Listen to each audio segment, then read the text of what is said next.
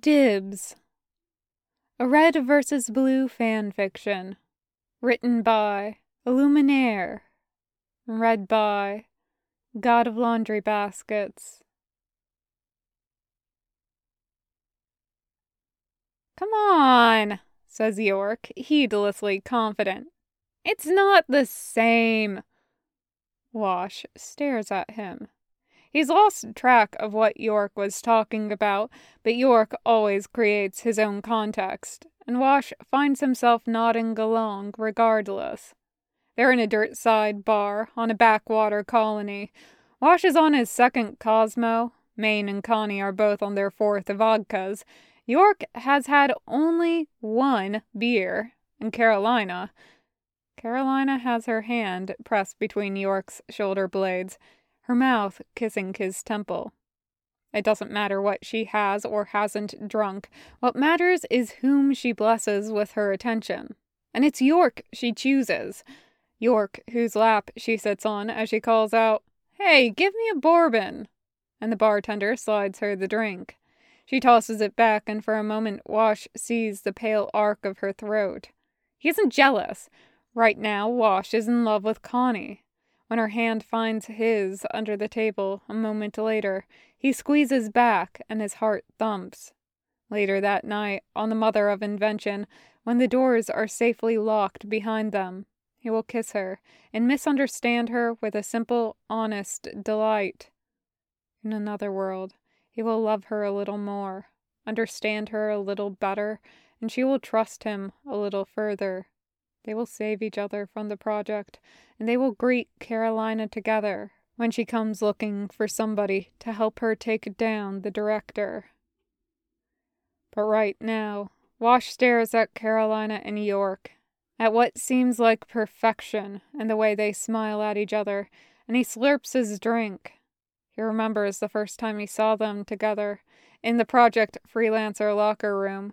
York fresh from the shower, Carolina drenched with sweat from a workout with Maine. He remembers how Carolina grinned as she slapped York's back with her sweaty towel, how he snapped to attention and said, Yes, ma'am.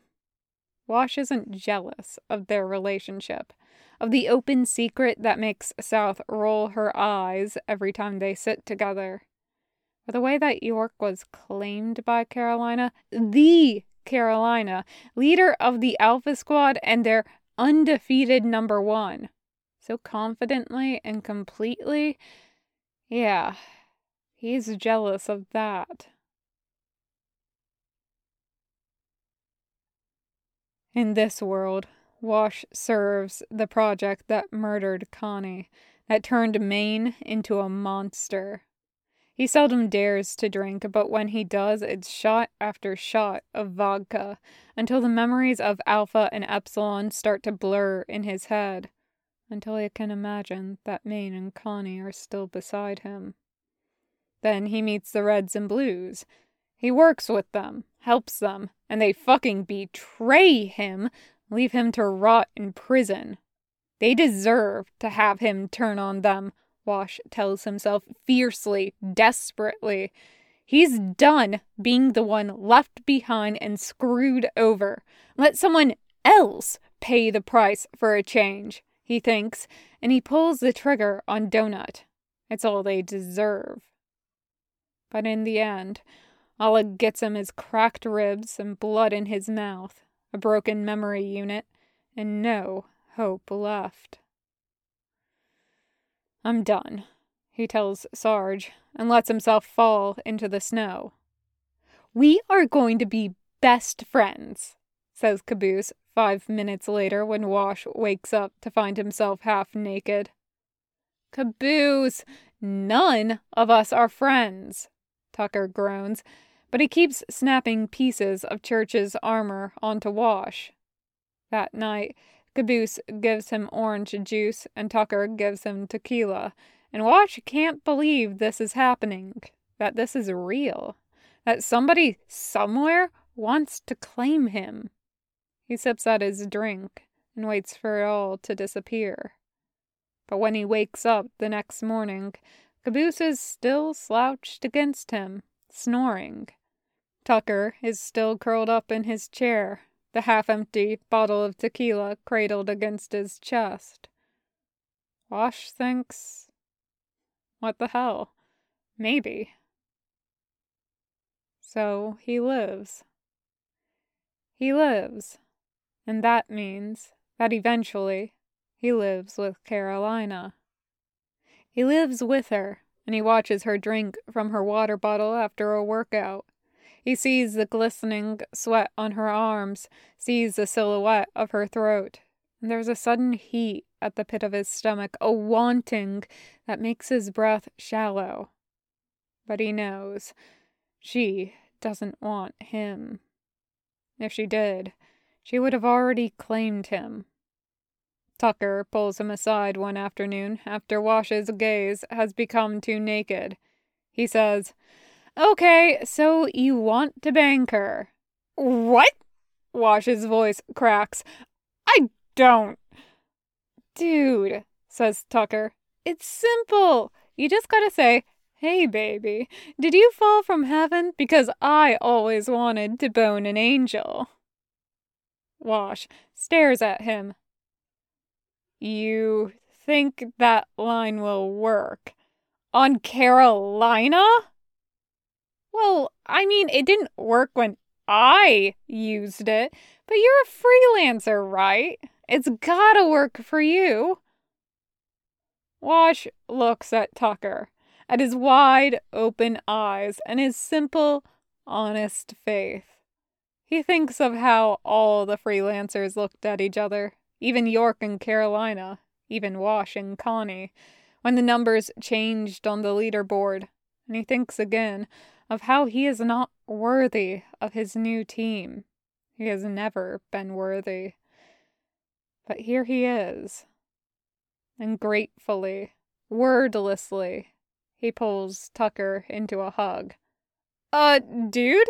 Shut up, Captain Tucker, Wash says into his shoulder, and Tucker grumbles. Ugh, fine. But he hugs him back, and his fingers find that special spot at the base of Wash's neck. If you lick it, says Grif, it's yours. Subsection 26107 of the International DIBS Protocol. But mint chocolate is my favorite, Simmons wails as Grif crams half the ice cream bar into his mouth. Go get on, says Grif, and Wash is a little embarrassed at how easily he translates that into go get your own. That was the only one, you fucker! Simmons yells and tackles him. Wash looks at the pile of ice cream bars and wonders if he could manage to grab the double fudge one without Tucker stabbing him. Carolina leans over to lick his cheek.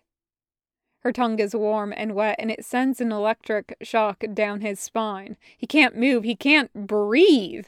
His face is burning hot, and he knows he's turning five different shades of red. Through the daze, he realizes that both Tucker and Donut are whistling and clapping, and Carolina, she can't mean this, she can't, but she's still beside Wash, her hand pressed into his spine between his shoulder blades. Carolina, he says, and his voice is hoarse. Everyone is looking at him. This is the most embarrassing thing he has ever experienced. But Carolina is what matters. Carolina, who cannot possibly. You could have just called dibs, he manages to stutter. She catches his chin with two fingers, turns his face to look at her. Dibs, she says, and only someone who had been in Project Freelancer with her could hear the doubt in her voice now. So Wash can only give her one answer. He takes her hand leans forward, lets his nose nuzzle hers, their lips brush for a moment, and it feels like the world is shivering apart. She kisses him. He kisses her back. Vaguely, Wash is aware of his own heartbeat, of Carolina's fingers almost painfully locked into his hair, of red team and blue team settling up bets around them. But what he truly knows is just Carolina choosing him. So he kisses her and chooses her back.